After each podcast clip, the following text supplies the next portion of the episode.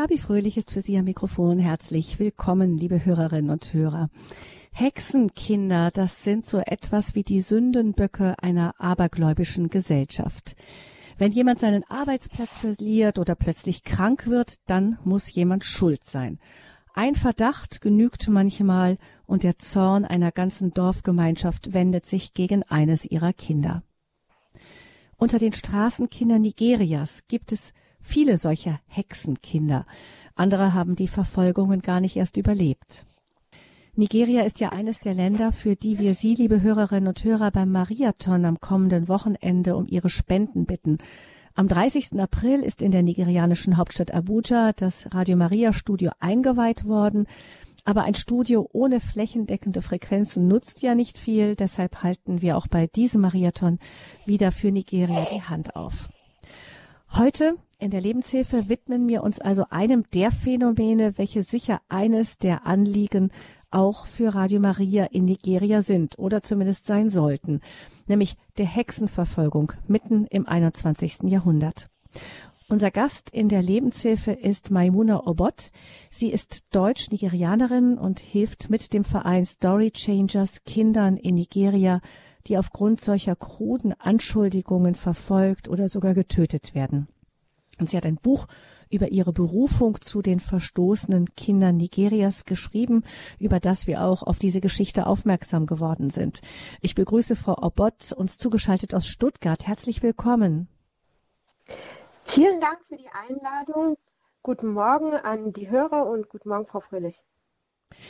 Ja, Frau Watt, Sie sind ähm, im normalen Beruf Verwaltungsjuristin, aber Sie kümmern sich wirklich ganz viel in Ihrer Freizeit auch um diesen Verein Story Changers, den Sie gegründet haben.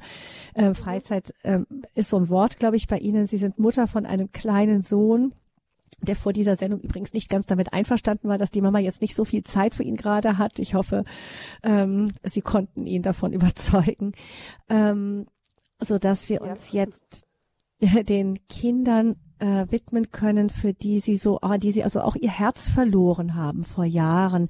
Wie sind Sie denn auf diese Geschichte gekommen, dass es sowas wie Hexenkinder in der Heimat Ihres Vaters gibt?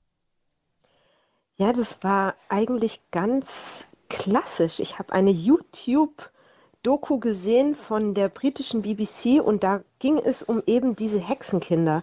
Und man schaut ja den ganz jeden Tag irgendwelche Videos mal kurz an und die hinterlassen jetzt vielleicht einen Eindruck, aber man wird nicht unbedingt tätig. Ähm, mir hatte aber eine Freundin gesagt, die mich auf diese Doku aufmerksam gesagt, gemacht hat, die hat gesagt, hier müssen wir was tun. Und ich habe gesagt, warum müssen wir denn jetzt hier was tun? Ne?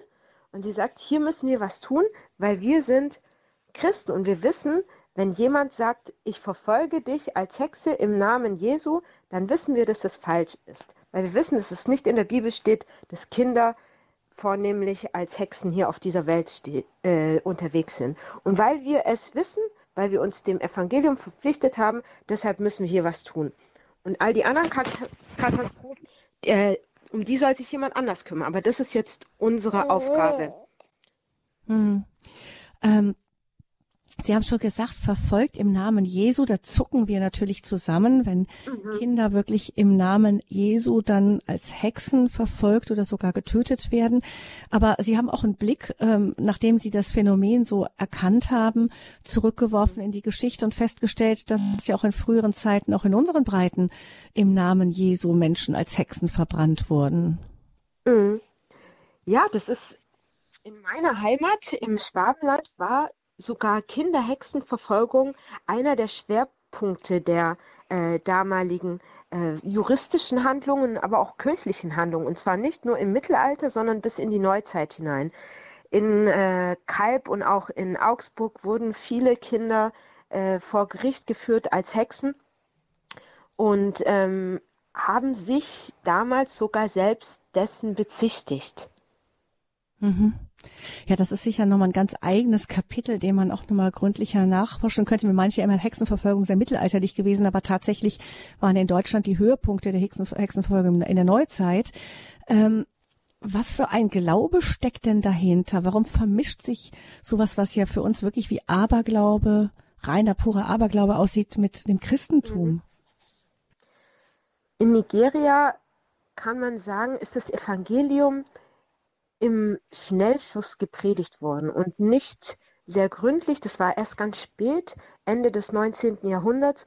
Und es ist dann sehr, ich muss mich entschuldigen für meinen Sohn, der ist, ähm, war heute nicht zu beruhigen, aber auf jeden Fall in Nigeria war das so, dass das Evangelium nicht ordentlich Wurzel geschlagen hat. Man hat es quasi äh, drüber gelegt über den äh, da schon vorherrschenden animistischen Glauben und es kam zu einer einem großen Nebeneinander und dann zu einer Vermischung. Das, und das hat sich dann verschlimmert, indem man gesagt hat, naja, früher haben wir auch geglaubt an Hexen und Dämonen und jetzt aber können wir solche Dinge sogar äh, mit Gott verbinden und dieser allmächtige Gott, der hat dann auch eine allmächtige Spruchkraft. Und deshalb ist das, was ein Pfarrer sagt, ja, also Pfarrer gab es ja da davor nicht vor dem Christentum, ist auf jeden Fall ähm, zu glauben. Und das ist das Problem an der Sache. Ein, eine nicht ausreichende äh, ja, Verkündigung des Evangeliums und dann diese große Macht, die Priestern und Pfarrern und Pastoren eben zugesprochen wird in der christlichen Religion. Es ist mhm. in Nigeria derzeit so, dass also wenn, wenn, wenn ich sage, ich bin, ich bin Pastor, ich bin Priester, ich bin Pfarrer, dann habe ich eine, eine Respekt, quasi eine Respektstellung in der Gesellschaft. Es sind auch sehr, sehr viele Leute dort mit einem religiösen Amt eben betraut in Nigeria. Und ähm, das sind dann die Leute, denen man nicht widerspricht.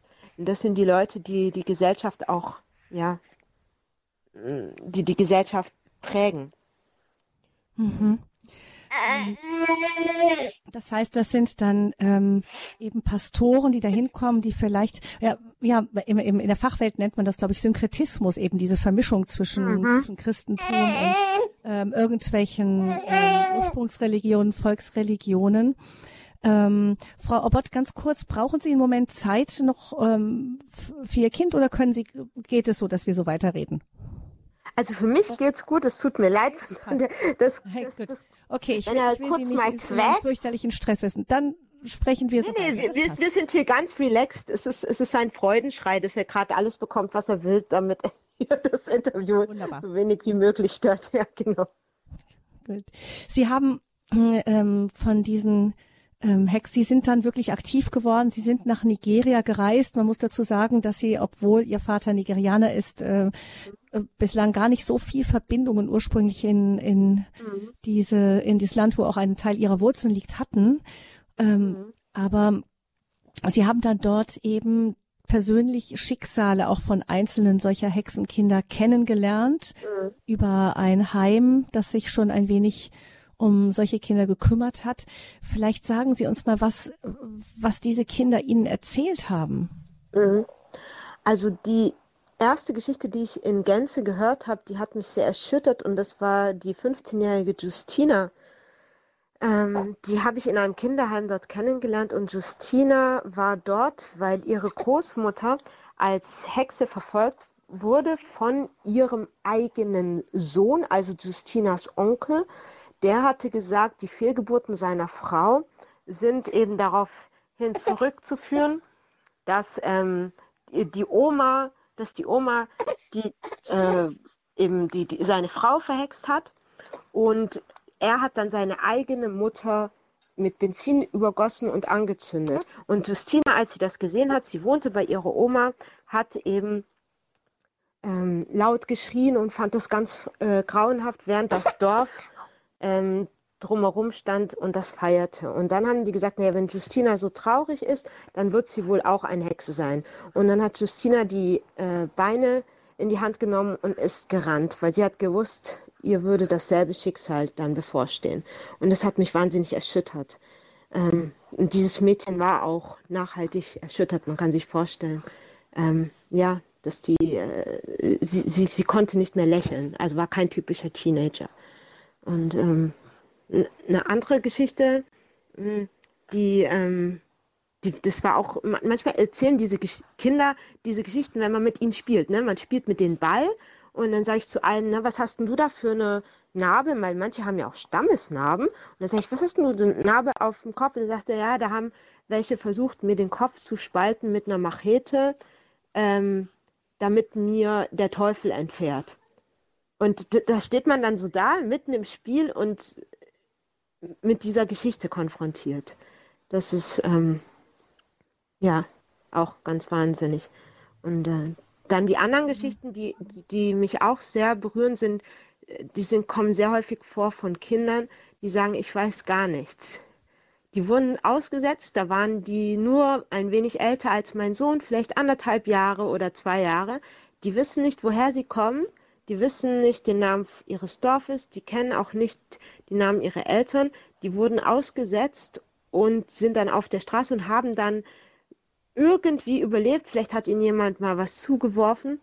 Und ähm, das, die, diese Traurigkeit, dass sie nicht wissen, wer sie sind, die ähm, geht einem auch sehr nahe.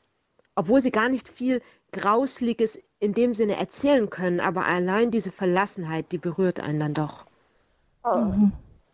Also ich, mir scheint, das ist ja im Grunde ein doppeltes Trauma. Auf der einen Seite eben, dass sie so knapp manchmal auch dem Tod entronnen sind, dass auch ihre eigene, das, was ihnen vorher Heimat war, das ist ja an ist ja kaum zu übertreffen an Grausamkeit, was ein solches Kind erfährt. Diejenigen Onkel, Tanten, äh, vielleicht sogar Eltern, Großeltern, die ähm, normalerweise eben ihr Schutzraum sind, wenden sich plötzlich gegen sie und liefern sie irgendwelchen Propheten oder Pastoren aus, die ihnen ähm, ja ans Leben wollen. Das ist das eine Trauma. Mhm. Und dann das andere mit dieser Anschuldigung zu leben. Ich kann mir vorstellen, wenn die Erwachsenenwelt, auch die, denen sie vertraut haben, ihnen erzählt, ähm, du bist eine Hexe, du bist böse, ähm, da muss ein Kind ja auch erstmal mit klarkommen. Mhm, mhm. Ja, viele versuchen dann auch, äh, sich an Priester oder Pastoren zu wenden und sagen, hey, bitte mach mir doch einen Exorzismus, äh, tu das doch für mich. Also diese Exorzismen sind meistens auch kostenpflichtig, aber es gibt auch äh, ja, Geistliche, die, die sich zum Beispiel durch einen besonders ja, äh, eventreichen Exorzismus einen Namen machen möchten und machen das dann umsonst. Also die, die verabreichen dann zum Beispiel äh, Bitter Beans, heißt es, äh, so, so, so halluzinogene Sachen und auch äh, ähm, Pflanzen von denen die Kinder erbrechen und das ist dann ein großes Spektakel. Und mit diesem Spektakel ähm, zieht man natürlich auch äh, neue Leute an, die dann halt auch ihren Zehnten entrichten und so weiter und so fort. Ähm, genau, und dem stellen sich dann Kinder freiwillig, obwohl sie wissen, dass es höchst schmerzhaft ist und manche sogar zu Tode kommen, je nachdem, was für ein Cocktail ihnen da verabreicht wird. Wie kann das sein, dass man, also wenn man sich dieses Spektakel vorstellt und dann aber die Gestalt Jesu Christi in den Evangelien liest, das mhm. scheint doch so überhaupt nicht zusammenzupassen. Wie versucht man das denn mit der Bibel in Einklang zu bringen? Hm, es reicht für diese, ähm, die Leute, die so etwas predigen, eigentlich schon, dass an sich das Wort Dämon und Teufel in der Bibel vorkommt ähm, solche Gottesdienste haben nicht viel mit der Bibel zu tun.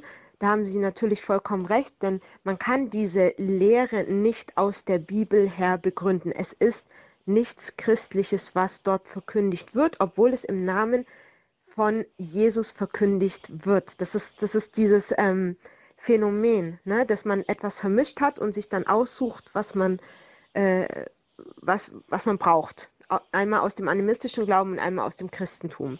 Jesus als äh, Jesu Name als der Mächtige, der, der alles, äh, die, die Mächte der Finsternis vertreiben kann und aber auch ähm, ja, äh, ein, eine ganze Horde und Klassifizierung von zum Beispiel ähm, Meerjungfrauen und Wassergeistern und so weiter und so fort, die überhaupt keinen biblischen Ursprung haben. Ähm, ja, es, ich habe Predigten gehört, da ging es nicht um die Bibel. Es wurde nur immer gesagt, wir treiben die aus im Namen Jesu, aber es hat nicht viel mit christlichem Glauben zu tun. Sie haben, das heißt, Sie haben auch solche Gottesdienste auch schon persönlich erlebt? Hm. Ja, also da ging es nicht um Exorzismus an sich, aber ähm, da ging es eben, das waren so Predigen über äh, die verschiedenen Kategorien von Meerjungfrau-Geistern oder sowas. Also es, es war so schräg, ich, ich, kann, ich kann das gar nicht genau wiedergeben, aber es gibt da irgendwie äh, verschiedene Kategorien von Wassergeistern und Tiergeistern und wie man sich gegen die wehrt und der Geist, der, der einen Mann dazu verführt, dass er seine Frau verlässt und so. Also gibt, gibt es ganz viele und die Leute kennen das dann auch nicht so. Ja, aber was man eigentlich kennen sollte, sind doch äh, zum Beispiel die Namen der, der Jünger, der, der Gebote und so weiter und so fort. Aber das ist ein, ein, eine, eine Parallellehre, die in, äh, in vielen nigerianischen Gemeinden äh, die Vorrangstellung übernommen hat. Mhm. Also eine, eine Mischung der Naturreligion und das Christentum obendrauf gesetzt, gibt dann im mhm. Grunde noch die Begründung den Namen her für auch die, dieses Unsagbare, was diesen Kindern da widerfährt. Ähm, kann man denn sagen, ähm, etwas sagen, was diesen Kindern irgendwie gemeinsam ist? Sind das Kinder, die vielleicht selber schon mit einer Last auf die Welt kommen, mit einer Behinderung oder so? Oder kann es wirklich jedes Kind treffen? Es kann jedes Kind treffen, aber es trifft vornehmlich die armen Kinder, denn ähm, diese Kinder haben jetzt nicht alle irgendeine physische oder psychische äh, Sache gemeinsam, die sie jetzt als Außenseiter brandmarken würde. Es ist meistens eine finanzielle Not in der Familie, die dazu führt. Ähm, oder ist es auch Neid der Stiefmutter, die sagt, ah, mein Mann hat zwei Kinder, jetzt habe ich den geheiratet und meine Kinder werden jetzt nicht die ersten sein. Jetzt muss ich die ersten Kinder von der verstorbenen Frau loswerden und die werde ich los, indem ich sie als Hexen bezichtige. Also es kann einfach eine ungute Familienkonstellation sein. Also oft sind Patchwork-Familien davon betroffen. Oder ist es aber, dass ein Kind irgendwie aus der Reihe fällt. Und dazu kann allein schon gehören, dass das Kind zu dick, zu dünn, zu intelligent, zu dumm, äh, also je nach, ne, nach dem, oder mhm. zu aufmüpfig ist. Und ich würde sagen, in eine der Kategorien fallen wir alle. Also niemand ist davor gefeit ja. Mhm. Ähm, sind denn vor allem Kinder betroffen? Oder Sie haben eben auch erwähnt, dass es bei einem auch mal die Großmutter war. Man verstellt sich unter Hexen ja mhm. eigentlich eher so ältere Frauen vor, aber mhm. dass es so viele Kinder trifft, ist das nicht erstaunlich? Ja, es war in den 70ern waren es vornehmlich ähm, alte Leute, die wirklich in den Dörfern durch die Straßen getrieben wurden und auch zu Tode kamen, vom Mob äh, getrieben. Äh, seit Ende der 90er hat aber eine auch in Europa sehr bekannte äh, Predigerin, Helen Octavio, äh, das Zepter übernommen und hetzt gegen Kinder. Es gibt auch einen Film, den sie gedreht hat und in vielen, ähm, oh Entschuldigung, in vielen, in vielen ähm, nigerianischen Dörfern eben umsonst hat abspielen lassen. Und dieser Film porträtiert Kinder als ja, als Hexen, als diejenigen, die in der Parallelwelt ein, ein Leichnam essen und das führt dann dazu, dass in der richtigen Welt eben ein ähm, ja jemand stirbt. Und das ist eine Vorstellung, die ist ganz weit verbreitet. Oh, Entschuldigung. Ja, ich denke, an dieser Stelle können wir gerne eine, noch eine Pause mit Musik einfügen. Wir haben genau. gesehen, was das Phänomen Hexenkinder in Nigeria bewirkt, eben für die Kinder, die da in die Schusslinie von irgendwelchen Predigern oder auch von Familienangehörigen geraten. Wir wollen dann aber gleich nach der Musik noch weiter schauen, wo es dieses Phänomen auch bei uns in unseren Breiten gibt.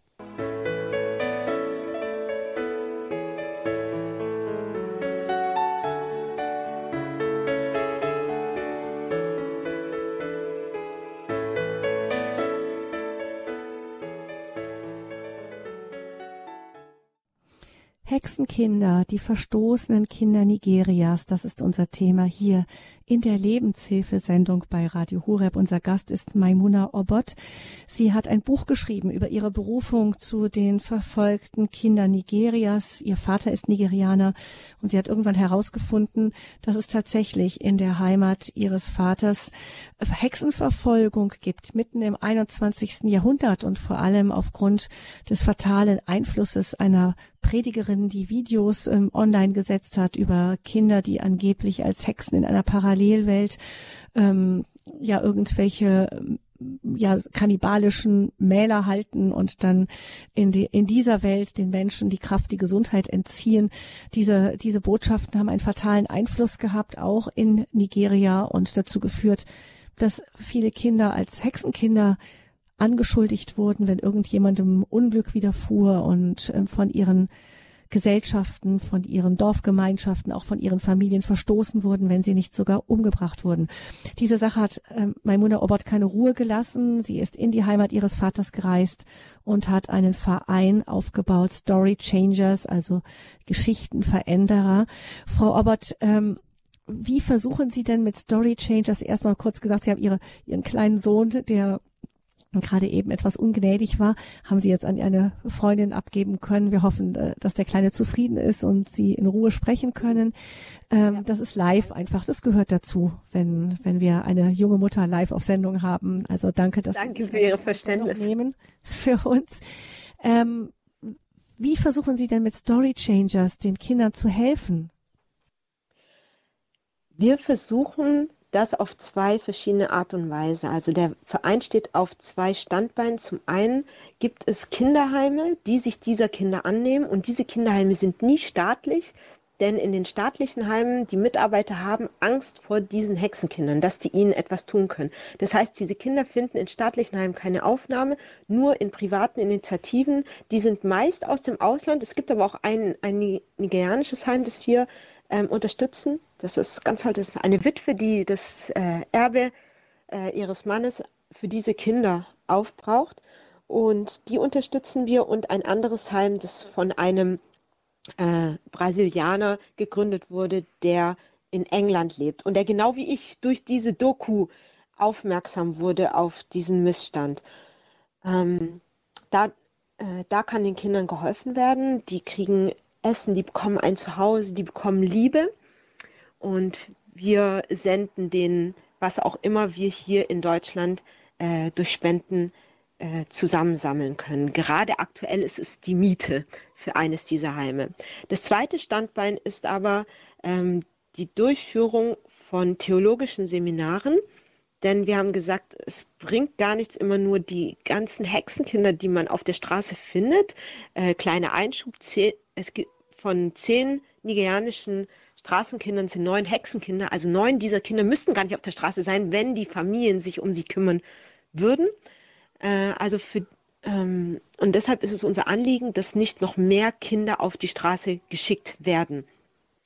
Das heißt, wir führen äh, Seminare durch und in diesen Seminaren, die haben wir jetzt auf drei Tage angelegt und laden dazu alle Pastoren jeglicher Denomination, sei es evangelisch, sei es äh, freikirchlich, auch äh, katholische äh, Geistliche können kommen und wir laden sie ein und versuchen mit ihnen zu erörtern, was ist die Situation in dieser Stadt, in unserer Stadt, in der wir da äh, ja, in der wir da aktiv sind.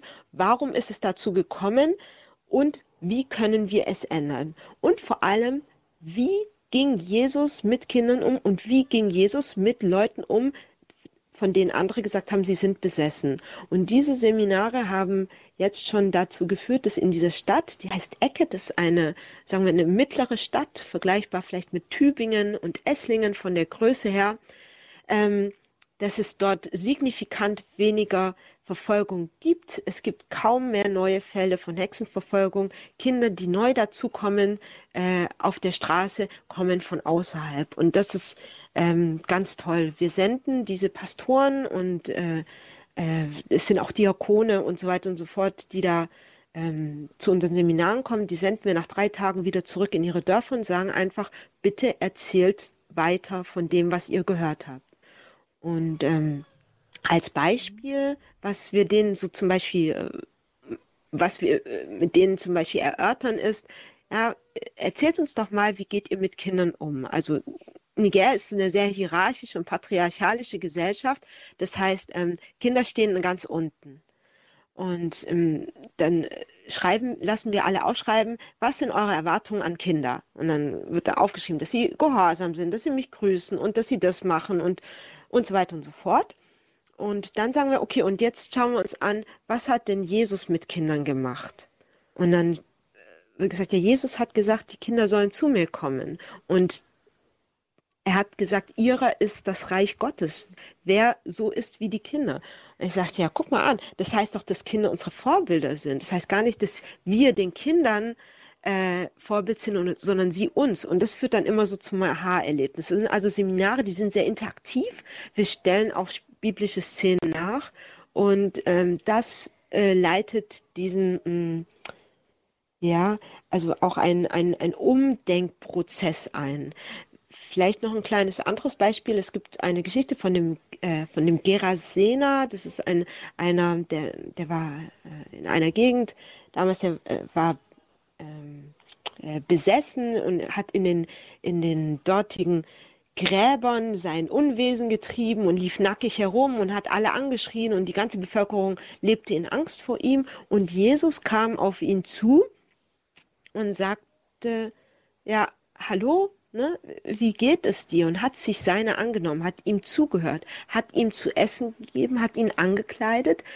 Dann wurde dieser Mensch ruhig und er hat ihn dann gesandt äh, in seine Stadt zurück und hat gesagt, erzähl von mir. Und äh, wenn wir diese Geschichte lesen mit unseren Seminarteilnehmern, dann sind die total erstaunt, denn was dort gemacht wird in Nigeria mit jemandem, von dem man sagt, er ist besessen, ist, er wird auf die Anklagebank gesetzt, er wird äh, gefoltert. Teilweise ist es mit den Kindern so, die haben mir erzählt, sie haben zwei Wochen nichts zu essen gekriegt oder wurden an einen Baum gekettet in, kettet in der Mitte des Dorfes, also gleich einem mittelalterlichen Pranger zum Beispiel. Und dann sage ich, aber das hat Jesus alles nicht gemacht. Jesus hat dem zu essen gegeben und hat ihn angezogen. Ne? Und wenn wir das dann so gegenüberstellen, dann muss man gar nicht mehr viel dazu sagen. Weil ich sage immer, Leute, ist eigentlich egal, äh, welcher christlichen Glaubensrichtung ihr angehört. Was wir alle machen müssen, ist Jesus folgen. Und wenn das Jesus so mit Besessenen, also angeblich Besessenen, umgegangen ist, dann äh, sollten wir das auch so machen. Das ist die, die Schiene der Aufklärungsarbeit, wo es vielleicht mhm. auch wirklich interessant sein könnte, wenn Radio Maria dann richtig aktiv ist, da auch darüber ja. über das Phänomen zu mhm. sprechen, aufzuklären. Da haben wir schon drüber geredet. Noch sind wir nicht ganz so weit in Nigeria, aber mhm. ähm, da, aber da freue ich mich drauf. Fleißig unterstützt haben, denken wir, dass bald es in Nigeria auch wirklich ähm, richtig an den Start gehen kann mit neuen Frequenzen und so weiter. Ähm, wichtig da eben auch, um in die Dorfgemeinschaften hineinzuwirken, echte Grund Grundlagenkatechese zu geben und so weiter. Ähm, ja. Ich kann mir vorstellen, Frau Obert, aber auch, dass Sie ähm, da durchaus auch Widerstand bekommen, nämlich gerade diejenigen, die, die so eben durch solche Rituale, ähm, Exorzismen, so fingierte Exorzismen mit irgendwelchen Drogen, die dann noch mit im Spiel sind, sich Geld verdienen, Macht, Ansehen haben, die können ja gar nicht glücklich darüber sein, ähm, dass da so aufgeklärt wird. Ja, das kann man eigentlich vergleichen äh, mit dem, was Paulus in Ephesus erlebt hat. Wenn wir da reinkommen und sagen, das mit, ähm, mit, mit, mit diesem ganzen Geschäftsmodell äh, Hexenverfolgung, das ist alles Humbug, ja, dann werden wir angegriffen wie damals die, die Christen, wo man gesagt hat, oh, jetzt wird niemand mehr unsere ganzen schönen Figürchen kaufen hier in Ephesus. So. Und das ist in der Tat äh, mit Widerstand besetzt. Ähm, meine Mitarbeiter in Nigeria haben das schon viel erfahren. Sie werden bedroht. Ähm, auf einen meiner Mitarbeiter dort wurde sogar ein äh, Mordanschlag wurde verübt und das ist natürlich äh, furchtbar. Aber Gott hat uns bewahrt und das ist toll. Auch die Seminare wurden nie angegriffen. Es wurde gehetzt in den Nachbarschaften, also äh, verbal gegen uns, aber die Seminare waren immer voll besucht und die Leute trauen sich auch zu kommen, was natürlich ähm, viele ähm, also stört ist, dass ähm, wir als Europäer dahin kommen und man man sagt ja, die müssten doch jetzt viel mehr Geld da lassen. Jetzt sind wir aber ein Verein, der nicht dazu da ist, irgendwelche Kirchen zu finanzieren. Das haben äh, verstehen auch viele falsch. Wir finanzieren Tatsache nur ähm, Hilfe für die Kinderheime und die Seminare. Und manchmal eckt man dann natürlich an, wenn man sagt, nein, ich werde jetzt dir nicht deine äh, Wahlkampagne finanzieren. Aber äh, damit muss man leben. Ich denke, der Widerstand zeigt auch, wie effektiv das ist, was wir machen. Story Changers, das heißt ähm, Geschichtenveränderer, ist der Name des Vereins, mit dem Manuela Obot und ihr Team in Nigeria den verfolgten Hexenkindern helfen. In Nigeria, aber Frau Obot, Sie haben ähm, in Ihrem Buch geschrieben, das gibt es nicht nur in Nigeria, das gibt es auch in Europa mitten unter uns. Wie kann das sein? Mhm. Ja, durch die ganzen Migrationsströme ist es natürlich auch so, dass ähm, Glaubensüberzeugungen mitgenommen werden. Also ich lasse nicht, wenn ich flüchte, meine Überzeugung zurück. Manchmal passiert das wohl, aber meistens nicht, sondern ich nehme sie mit. Und die ähm, Predigerin, von der ich vorhin berichtete, Helen Opabio, ist auch in Europa sehr beliebt als Rednerin. Sie hat mittlerweile in Großbritannien ein Einreiseverbot. Sie war da dort aber oft und hat ihre Lehre von den ähm, fleischfressenden Hexenkindern auch dort verbreitet. Es gibt in ähm, Großbritannien, in Schweden und in ähm, Frankreich eigene Polizeieinheiten, die sich mit diesem Phänomen auseinandersetzen äh, und das als glaubensinduzierten Missbrauch, ähnlich beispielsweise der Genitalverstümmelung, das behandeln. Ähm, in Deutschland sind wir leider noch nicht so weit, obwohl es das hier auch gibt. Hier laufen diese Fälle äh, unter in Anführungszeichen normalem Kindesmissbrauch, was natürlich aber dazu führt, dass wenn ich ein Kind habe, dem so etwas passiert, ähm, dass dann in der Gemeinde nicht geforscht wird nach mehr Kindern, denen es auch äh, ja so widerfährt. Es gab in ähm, England auch Fälle und ich habe auch einen jungen Mann getroffen, dem es dort passiert ist. Da wurden Kinder äh, gequält und sind nur knapp dem Tod entronnen. Es gab auch, aber auch schon viele Todesfälle, auch in Paris. Genau. Insofern müssen wir unsere Augen und Ohren offen halten und dort auch ähm, ja, Hand in Hand mit den migrantischen Communities versuchen, dieses Thema anzugehen. Nicht, dass es sich weiter ausbreitet. Woran erkennt man denn, dass einem Kind so etwas eventuell widerfährt? Gibt es da Symptome? Also auf Englisch zum Beispiel ist das Wort stubborn, also äh, aufmüpfig, in Nigeria sehr negativ besetzt. Wenn dann ein Kind beispielsweise auf Englisch sagt in Nigeria, meine Eltern nennen mich stubborn, ist das für mich schon ein richtiges Anzeichen. Das könnte jetzt in Deutschland, ich weiß nicht, ob aufmüpfig so ein Wort ist, das Kinder in den Mund nehmen würden, aber vielleicht sagen sie störrisch. Und ähm, wenn sie zum Beispiel berichten, ich muss äh, immer äh, in einem anderen Zimmer essen. Das ist zum Beispiel ein Anzeichen dafür. Ähm, denn man sagt, die Hexenkinder können das Essen verhexen. Und deshalb ist es bei den meisten so, dass sie nicht mit am Familientisch essen dürfen. Das ist zum Beispiel eines der ersten Anzeichen. Ähm, dann ist es auch so, wenn das Kind sagt, ja, ich fahre ich fahr nach Hause, nach Nigeria oder in den Kongo, wo das auch sehr verbreitet ist, zum Beispiel. Und dort äh, wird dann äh, der Pastor für mich predigen. Das ist ein Anzeichen, weil das passiert auch sehr häufig, dass die Exorzismen dann nicht hier in Deutschland vorge genommen werden, sondern ähm, genauso wenig wie die Genitalverstümmelung, die wird ja auch oft im Ausland vorgenommen und die Kinder kommen dann ähm, an, an Leib und Seele zerstört zurück. Das ist zum Beispiel ein Anzeichen, wo man, wo man dann nachhaken kann. Was meinst du denn damit? Wofür wird der Pastor beten oder was macht ihr da oder welches Ritual wird vorgenommen? Das kann man fragen. Die Kinder sind dann vielleicht auch auskunftsfreudig und manche sagen ganz äh, offen auch, ja, ähm, meine Familie sagt, ich bin verhext, ich bin eine Hexe. Und wer ist denn zuständig in solchen Fällen? In solchen Fällen auf jeden Fall äh, das Jugendamt, äh, aber auch die Polizei und Zoll, wenn es dann ums, um die Ausreise geht. Also es müsste, was, was es geben müsste, es müsste ein, eine konzertierte Aktion aller Beteiligten geben, also äh, Polizei und Zoll und Sozialarbeiter und Schulen, dass man äh, dieses Phänomen kennt, die Anzeichen kennt und dann, wenn man davon hört, auch gleich reagiert. Hexenkinder, Hexenverfolgung mitten im 21. Jahrhundert und sogar teilweise mitten in unseren Gesellschaften. Das gibt es und äh, Maimuna Obot, die ein Buch darüber geschrieben hat, ist unser Gast hier in der Lebenshilfesendung.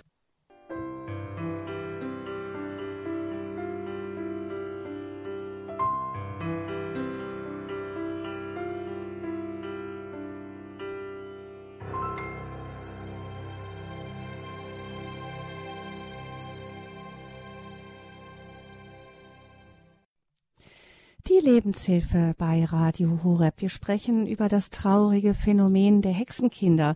Maimuna Obot hat es entdeckt, als sie sich ein Video zu dem Thema angeschaut hat, eine Dokumentation über die Heimat ihres äh, Vaters, wo eben Kinder als Hexenkinder heute verfolgt werden. Aber nicht nur dort, sondern Frau Bott hat, an, als sie sich dem Phänomen gewidmet hat, festgestellt, das gibt es in leider vielen Ländern der Welt noch, dass heute auch im Namen Jesu Menschen als Hexen gefoltert oder sogar getötet werden und leider auch viele Kinder. Ein Hörer ruft uns an, aus, ohne seinen Namen zu nennen. Herzlich willkommen. Ja, grüß Gott. Äh, mein Name ist Karl Wilhelm Fahl, ich habe da kein Problem.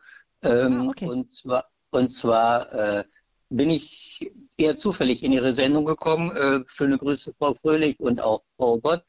Ähm, ich bin wirklich fasziniert und, und persönlich betroffen, jetzt nicht, weil ich äh, selbst äh, äh, da Schwierigkeiten hätte, sondern weil ich bei den Steiler Missionaren Freunde habe und auch eine Freundin, die lange im Benin gearbeitet hat, äh, bei den Schwestern vom Herzen Mariens dort war sie Generaloberin. Die hat mir ähnliche Phänomene berichtet und vielleicht können Sie das bestätigen. Aber meine erste Frage, ich habe fast eine ganze Seite aufgeschrieben, äh, ist es wirklich so, dass unter den Afrikanern äh, Nigerianer so einen schlechten Ruf haben? Und vielleicht liegt es auch daran, dass da so etwas, so, so, eine, so eine okkulte Praktiken oder so eine Pseudoreligiosität zu Hause ist?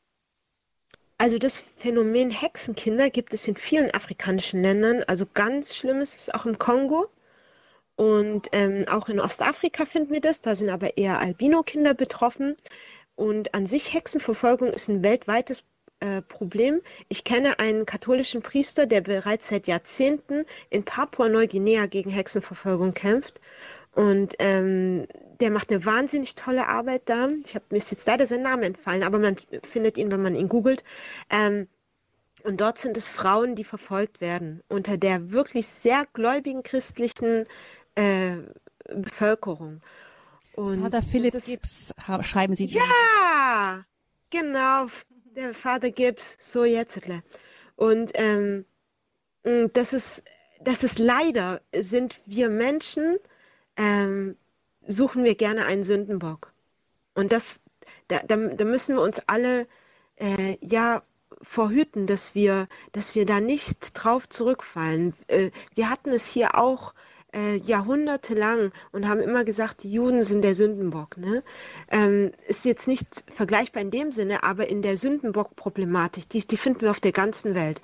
Und wir haben, es ist was ich damit sagen will, ist, es sprich, springt immer irgendwo auf. Ne? Wenn wir einmal das in einer Ecke der Welt äh, geschafft haben, dass es dieses Phänomen nicht mehr gibt, dann gibt es das in der anderen Ecke. Und deshalb, äh, das schreibe ich auch in dem Buch, es müssen wir uns verstehen als weltweite Gemeinde und uns immer wieder gegenseitig daran erinnern, so wie ich das mit den Schwestern und Brüdern mache in Nigeria und sage, hey, das ist nicht äh, der Weg Jesu das so zu machen. Und wenn wir das dann dort geschafft haben, dann können wir dankbar sein und Halleluja rufen und wir werden es aber woanders wieder sehen. Ja, also ich äh, erlebe das auch so. Ich äh, war selbst schon in afrikanischen Gottesdiensten. Mhm. Äh, wir haben ja auch äh, gute charismatische Gottesdienste bei uns, aber gerade bei den charismatischen afrikanischen Gottesdiensten erlebe ich manchmal Überreaktionen wo ich mich ja. wirklich entsetzt abgewendet habe. Und äh, die Betroffenen, die ich begleitet habe, den habe ich also relativ autoritär empfohlen, doch da nie wieder hinzugehen. Entschuldigung, mhm. da tue ich, das tut mir dann selbst weh, sowas zu sagen. Sind das Vorurteile? Nein, das ist auch ganz richtig so, denn dort, wo der Geist nicht herrscht, da braucht man auch nicht zu bleiben. Wer sich einfach den Stempel Jesus und Kirche auf, auftut, ja, der, der, der ist ja damit nicht christlich. Und es ist ganz richtig, dort nicht mehr hinzugehen.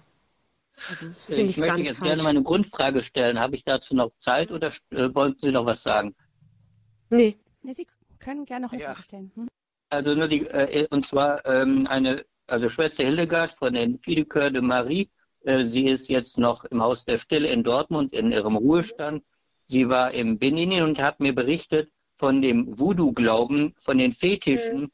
Die dort mhm. äh, unterwegs sind und äh, die auch mhm. sehr wirkmächtig sind. Man sollte auch ja. als Christ äh, sich nicht äh, ähm, äh, sich, sich nicht leichtfertig mit diesen Zauberern einlassen, sagte sie, weil die wären mhm. so brutal und so stark, dass sie einen wirklich auch auf welche Art und Weise immer verzaubern können, wenn man nicht ganz geerdet ist. Also sollte man nicht unterschätzen. Äh, gibt es solche Erfahrungen auch auf Ihrer Seite von Zaubern, von wirkmächtigen Fetischen, von Voodoo in, in Afrika, in, äh, ja besonders halt in Nigeria?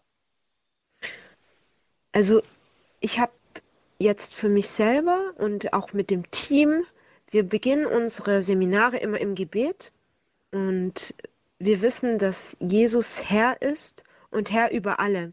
In, und insofern haben wir nie diese Angst verspürt. Aber ich kann sehr gut verstehen, wenn jemand die Angst verspürt, wenn er sich nicht ähm, dem Gottesweg äh, angeschlossen hat, denn dann steht man diesen anderen Mächten schutzlos gegenüber.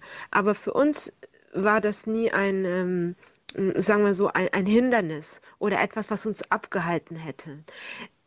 Was es natürlich gibt, ist, dass man manchmal denkt, wow, hier, gibt, hier ist, herrscht eine Stimmung, hier spüre ich etwas.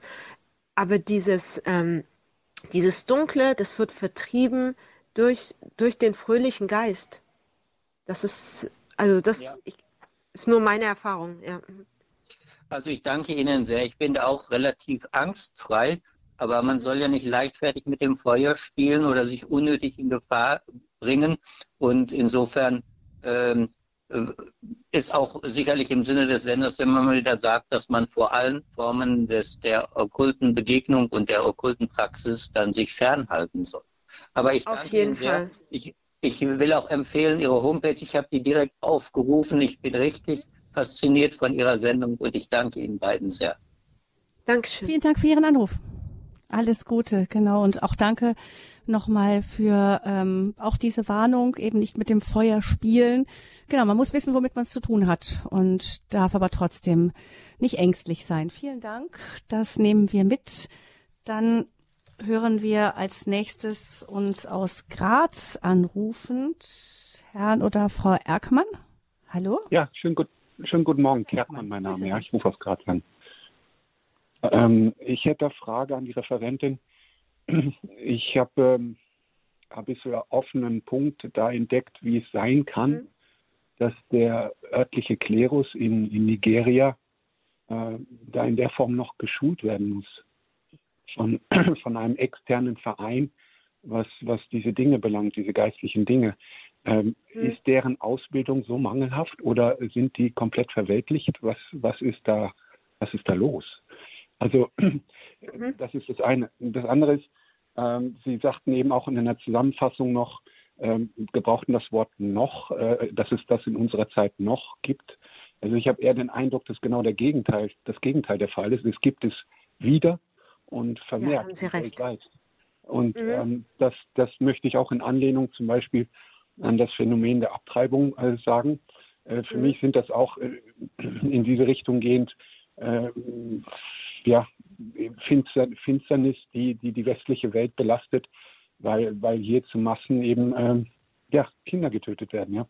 Und das, ähm, mhm. der, der, der Klerus hier äh, es sind sehr wenig äh, wirklich Priester, mutige Priester, die, die hier aufstehen, öffentlich auch Rosenkranz beten, dagegen äh, sprechen mhm. und so weiter.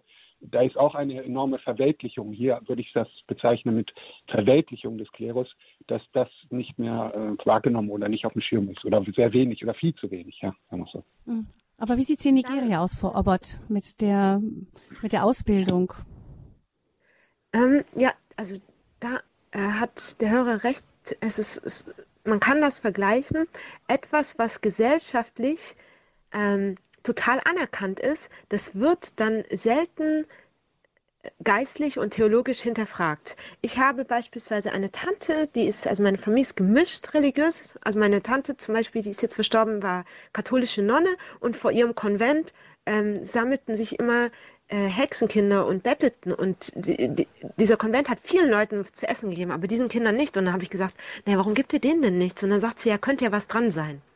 Und jetzt ist es ja überhaupt gar nicht katholische Lehre zu sagen, Kinder sind vornehmlich Hexen. Ähm, und doch hat diese, diese komplett weit verbreitet, und ich meine in Nigeria weit verbreitete Ansicht, sich auch natürlich in allen Köpfen festgesetzt. Es ist jetzt egal von, von, von welcher christlichen Richtung. Ne? Und so auch bei meiner Tante, die Nonne war. Und das ist das Problem. Und das ist auch das Problem, warum die ähm, zu uns konform, nämlich dann auch so charismatische äh, Pastoren, warum die dem so wenig entgegenzusetzen haben. Das ist so weit verbreitet, dass die erstmal äh, ja darauf gestoßen werden müssen, hey, guck mal, das glauben alle und darüber redet ihr ständig, aber jetzt schauen wir nochmal in der Bibel. Und ist es wirklich so? Lasst uns zusammen rechten. Und diesen Anstoß geben wir. Auf die, auf die Schlussfolgerung kommen alle selbst. Aber man muss trotzdem den Anstoß geben, da es innerhalb der Gesellschaft als anerkannte Wahrheit gilt. Das ist das Problem. Und Sie haben auch recht, ähm, theologische Schulung, je nach Denomination, ne, ist auch äh, herzlich wenig vorhanden. Also zum Beispiel bei den lutherischen und bei den katholischen ist es so, man muss eine gewisse Ausbildung ähm, durchlaufen haben. Bei vielen äh, charismatischen äh, eben aber nicht. Da kann ich sagen, ich bin jetzt heute Pastor, da sind mir auch Leute begegnet und, äh, und ich mache meine Kirche auf. Und wenn ich ein sehr pff, ja, feuriger Redner bin oder sehr spektakulär und da kommt es dann wieder dazu, ich, hab, ich, ich erfinde noch eine Meerjungfrau und noch einen Dämon und noch einen Geist. Also wenn ich eine, eine richtig spannende Lehre habe, was die Leute anzieht, dann äh, kann ich auch Pastor sein. Und da muss ich gar nicht mal viel aus der Bibel wissen. Hauptsache ich weiß, sie gut über den Kopf zu halten und damit den Leuten zu, zu drohen. Ja. Ja, Ausbildung, vielen Dank, dass Sie ähm, dieses Thema auch noch mit reingebracht haben. Wie kann ja. es sein, dass auch unter Pastoren und Pfarrern und, wie wir gehört haben, auch unter Ordensleuten dieser Hexenglaube doch noch verbreitet ist. Ich denke mal, wir müssen vielleicht auch gar nicht so sehr richten da, was das angeht. Das finde ich gut, dass Sie das auch mit eingebracht haben, Herr Erkmann. Nämlich auch wir äh, kennen ja durchaus jetzt in vergangenen Jahren so ein bisschen die Angst davor, der andere könnte mir etwas tun. Ja. Und mhm. ähm, dann ist es so, dass es ja da ein ähm, einen manchmal realen Hintergrund gibt. Es gibt Voodoo-Riten, es gibt tatsächlich da auch Mächte. Und dann ist das natürlich eine ein schwieriger Mix, wenn, wenn man weiß, da ist, es hat ja einen, einen realen Hintergrund sozusagen und die Kinder dann im Grunde damit in Verbindung gebracht werden, dann, dann haben die Leute wahrscheinlich, vermute ich mal, Frau Obert, schlicht und einfach Angst und sagen, ja. lieber gebe ich da mal ein Brot weniger hin, nämlich hinterher hängt mir dieses Kind noch irgendwas an. Ja, genau. Ja, Dankeschön. Ja, gerne. Alles ja. Gute. Ihnen nach Graz. Ähm, noch ein Punkt, ähm, fällt mir ein, Frau Obert, und zwar ähm, in, mit Nigeria, von Nigeria kennen wir ja auch die ähm, diese ganzen äh, regelrechte, regelrechte Strukturen und ähm, ja Bünde, die Frauen als Prostituierte regelrecht verkaufen, Sklavinnen verkaufen in unseren Breiten. Hängt das irgendwie mit diesem Phänomen auch zusammen? Ja, also es ist natürlich, wenn ein Mädchen auf die Straße geschmissen wird von ihrer Familie, weil die Familie sagt, du bist eine Hexe, du darfst nicht mehr bei uns wohnen, dann ist es für ein Mädchen relativ schwer, sich äh, einer Straßengang anzuschließen.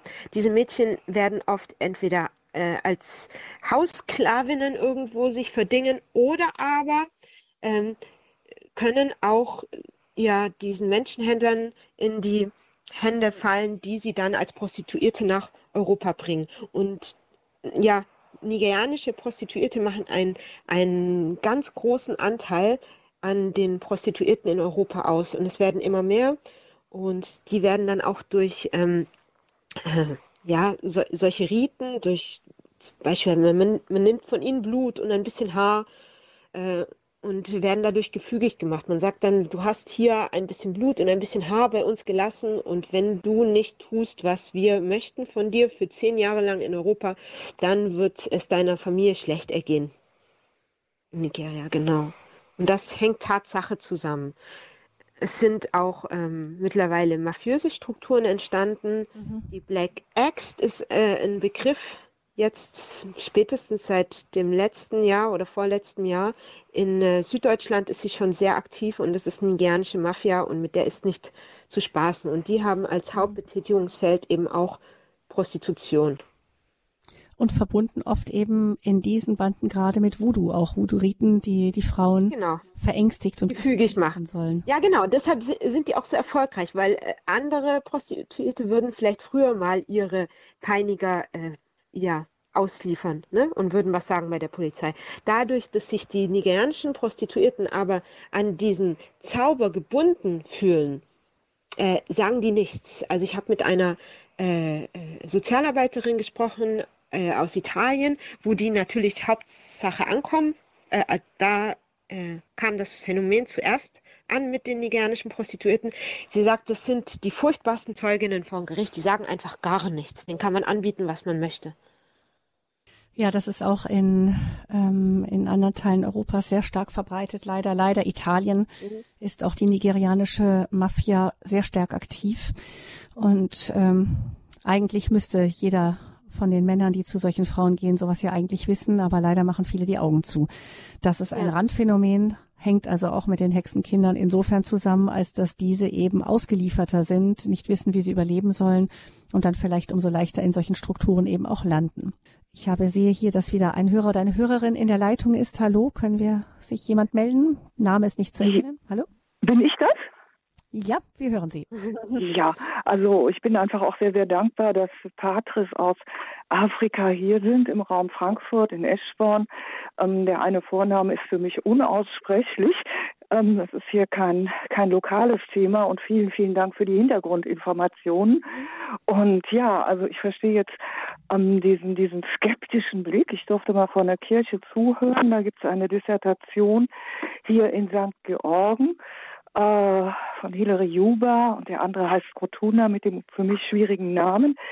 Ja, dieser skeptische Blick. Ich dachte, das geht um Heiler in Afrika, aber da sind ja auch ganz andere Hintergründe. Mein, gestern war ich im Park und da wollte mir jemand ein Bonbon schenken, ja. Um, und da erinnerte ich mich an die Geschichte einer Katholikin, ja, dass ein Heiler in Afrika als Honorar ähm, da war ein hartnäckiger Husten, ein Bonbon wollte. Es gibt ja da auch die Hoffnung, dass es positives Heilen gibt und auf jeden Fall mhm. die Dankbarkeit, dass diese Patres hier sind, ja, die das ganz klassisch gestalten. Vielen Dank. Hallo? Ja, Dankeschön. Ja. Für Ihre. Frau Obert, möchten Sie was dazu sagen?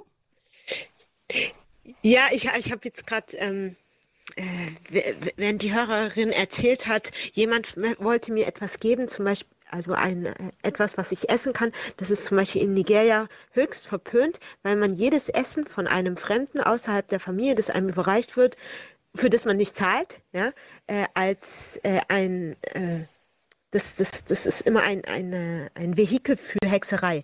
Also Kindern wird eingeschafft, selbst wenn sie am Verhungern sind, nichts von anderen Leuten anzunehmen.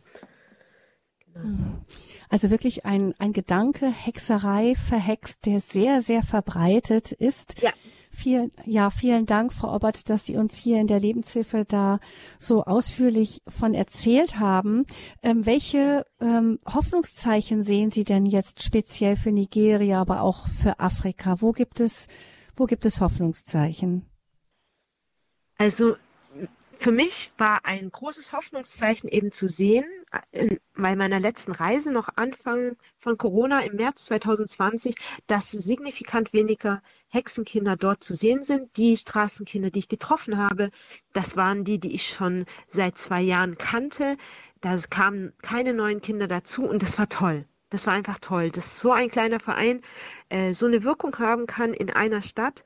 Und deshalb ist meine Hoffnung, dass wenn sich mehr Leute äh, unsere Initiative anschließen oder selber Initiativen starten, sei es in anderen Ländern oder auch in Nigeria, in anderen Regionen, dass wir äh, das im Namen Gottes auch stoppen können. Das muss nicht etwas sein, über das man äh, über Jahrzehnte berichtet und es immer gleich bleibt. Das kann beendet werden. Also die Geschichte kann verändert werden und deshalb auch der Name Story Changers. Und jeder Einzelne kann ein Story Changer werden, auf die eine Art oder andere. Ja. Und ähm, was überzeugt die Menschen von dem, was sie ihnen sagen und was sie tun? Was ist das, was sie wirklich überzeugt? Mm, die Pastoren sind überzeugt durch ähm, die biblische Lehre und die Kinder selbst wissen, dass sie keine Hexen sind die wissen das. Die haben äh, teilweise sich selbst sogar äh, äh, lachen über, über die Pastoren, die das predigen. Natürlich haben sie auch Angst, aber sie lachen. Insofern ähm, ist das, äh, ja, ist es auf jeden Fall etwas, was man auch ausmerzen kann, also dieses, die, diese Überzeugung. Ähm, immer dort, wo ein Vakuum ist, da setzt sich etwas fest. In, insofern kann es nicht dabei bleiben, dass man jetzt sagt, ihr dürft nicht mehr daran glauben, sondern muss, man muss diesem Dunkel auch Licht entgegensetzen. Und da ist ja so viel Licht im Wort Gottes und äh, dieses Licht brauchen auch die Menschen dort.